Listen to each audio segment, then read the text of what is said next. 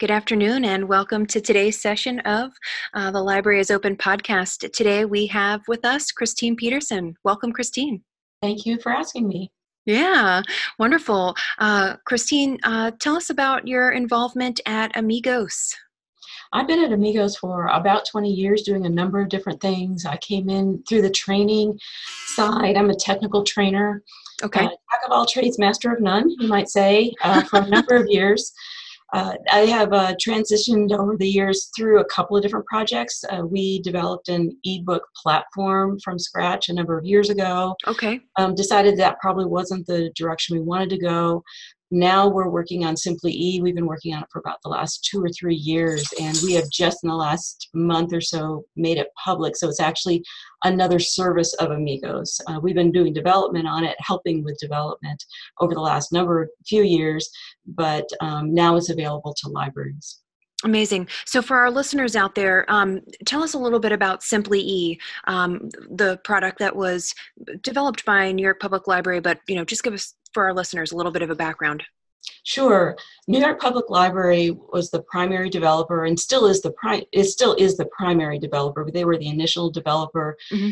I want to say 2013, 2014. Um, okay. Uh, it was an IMLS grant. IMLS has been very, very supportive uh, to a number of us who have d- been doing development lately. And uh, they wanted a single place or that all e-resource, at the time it was e-book vendors, but now it's more e-resource vendors, yeah.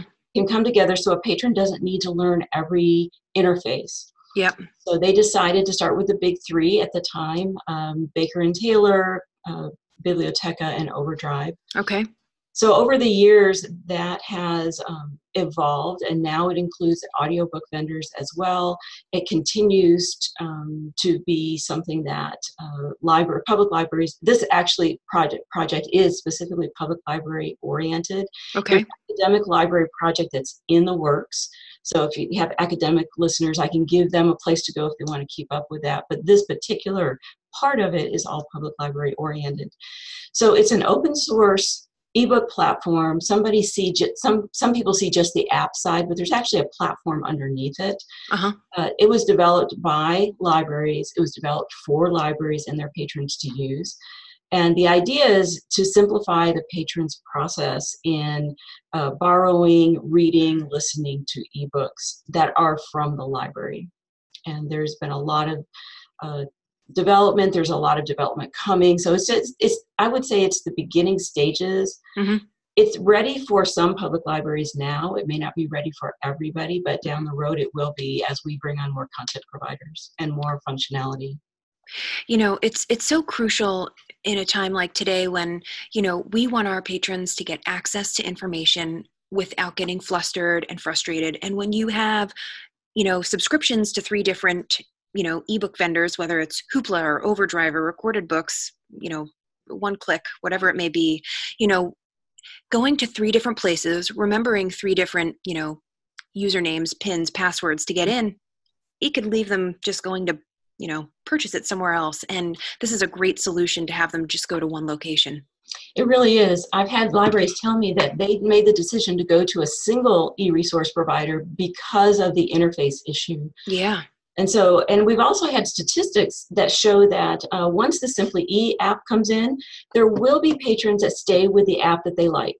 Um, yeah. It's not something that's going to replace uh-huh. the app or any of the others, but there will, um, as a library moves over to something like Simply E, and as, as people come in, they start moving them towards that instead of the, the specific app. What they've seen is that their collections get used more. In particular, the long tail of the collection gets used more. So all of this money that they're spending, mm-hmm. actually, the the return on investment is higher when you use something like Simply E. And it's it's a and I can't take I can't take uh, credit for it, but the interface is very simple. It's very easy to use, mm-hmm. and most patrons would not have a problem with it.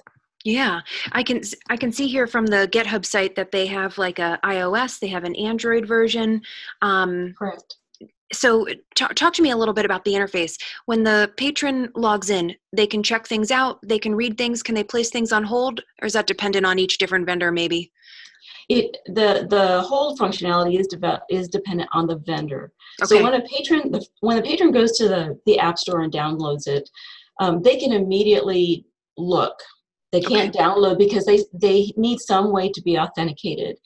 At the public library level, primarily that's through a bar- barcode number and a PIN, although okay. there's modifications depending on the libraries, but most libraries will do that. As it moves into the academic side, that'll change and there'll be other types of authentication systems, but for right now, that's what it is. So once a patron puts that in, either at the very beginning before they start searching or when they click um, to get that first title, they'll be challenged for that those credentials. Once they're in there, they're in there. Okay. And so from from that time on, they don't have to do to put those in again. If a there if the title is already checked out, they can put it on hold. The the app will give them an idea of when they might expect to see it. Um, uh-huh. so it might, depending on the time, it could be you'll see it next week, or you might see it six months from now. You know, so yeah. maybe a good thing or maybe a bad thing, but yeah um, I think it's helpful for the patron to have as much information so that their expectations are set early on. I yeah. thought that was a really good thing to add. Yeah, that is. That is. So, talk to us a little bit about um, your involvement at Amigos and how you're helping libraries get this platform set up. We've also had a number of grants to help, and we're not the only ones. Um, and let me just mention that the Connecticut State Library, the Maryland State Library, Lyrasis, Minitex, which is a consortium out of Minnesota, and Califa, okay. which is a, consortium out of California, mm-hmm. and Amigos. And I would say that we probably are the, at least at this point, um, the primary partners, um, okay. As well as um, lately DPLA, who has stepped up and is actually a major, and that's my mistake for, for forgetting, a major partner as well. Okay. Um, so we all bring our um, our strengths to this. Uh-huh. On the Amigo side, we are not a large shop. Uh, we can do very specific things and some small things that are very helpful. So we've had three grants through the Texas State Library, still IMLS funds, but through the Texas State Library. And so over time, we've ha- we've um, helped with development. Um, a couple oh, weeks ago, we, we just got notification of our, our third grant. And that third grant will focus in on promotional and marketing materials for libraries to use that are customizable, as well as the ability for libraries to um, upload their own EPUBs or PDFs that they have either purchased directly from a vendor or they have um, their library created or patron created. They can have those show up right next to Overdrive or Axis 360 titles. Okay. So that's a piece that we'll be working on this next next year over the we've had a number of pilot libraries that have worked with us houston public library brazoria county um, library system just outside of houston we've also had kilgore memorial library which is a um, a small to medium sized library in uh, nebraska and they've okay. helped us with the integration to Biblionix which is um, an, an ils that's for small or public yeah libraries. yeah yeah um, and we're working with Round Rock Public Library um, and uh, New Braunfels. Uh, so we had our, wonderful set of people that are willing to work with us as we move forward in it. And as I said, it's it's now an Amigo service. This is, we'll be pushing that um, at conferences and through yeah. email. And so if anybody's interested, obviously they can contact us. But I will say that um, if you're dealing with um, Simply E, you do have the opportunity to host it yourself. Uh-huh. So if you right. have if you have the technical expertise and experience on staff, you can do that. I will say that primarily it is consortia and state libraries that are doing that. Okay. Although, if you're a large library like New York, um, you could do it yourself. Mm-hmm. there are um, a couple that I know of, and that is Lyrasis and Amigos Library Services that are hosting for anybody. So there's no geographic region for either of us, so you can um, go to either of us, and we'd be glad to to host um, your library, your consortium, or your state. That's fabulous. I mean, uh, you know, it's it's great that libraries can choose a, a, vendor that they maybe already have a relationship with or looking to build a relationship with, and and get that support for the libraries that that we need. Absolutely. Yeah. The state of Texas is, has decided to also come on board with Simply E, but they're doing something a little bit different that some okay. some other states might be interested in. They have decided to help the smallest of the libraries. And so they're paying for um, mm-hmm. um, Simply E for those libraries that may not even have ebooks at all right now. Oh. yes, and because they're they're providing Simply E as a platform, but they're also going to be paying for statewide collections.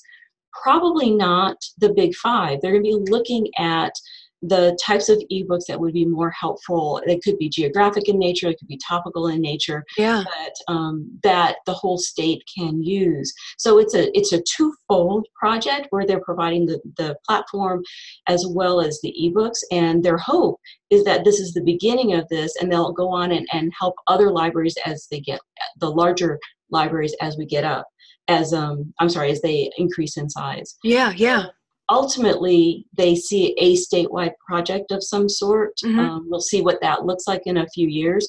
But it's exciting because most of the others are starting with larger libraries. Yeah. And this is one of the few that is starting with those libraries that have nothing or very little. And I think it's a really wonderful way to, to to to help those patrons that don't really have access to this at this point. I love hearing this. I love That's hearing great. this. That's great. That's great so thank you for that little i just wanted to make sure. Yeah. that is, they're doing it a little bit differently and it's exciting. You know i we i i love hearing those uh, you know changes because you're right generally they go for the bigger mm-hmm. uh, libraries first. So it's i'm glad to hear that um, they're getting uh, they're getting some help. And uh, one, one more thing that i wanted to mention that the grant where you mentioned helping with marketing Mm-hmm. Uh, so now you can help them market materials to patrons. So important, so important. We could have a whole talk just about marketing for libraries.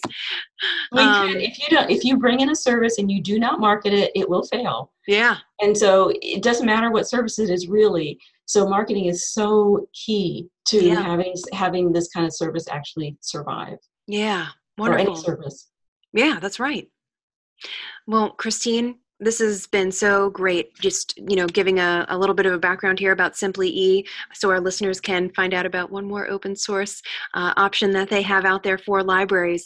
Um, so again christine thank you for joining us today on our latest uh, session of the library is open podcast. Hope you have a great day. Thank you very much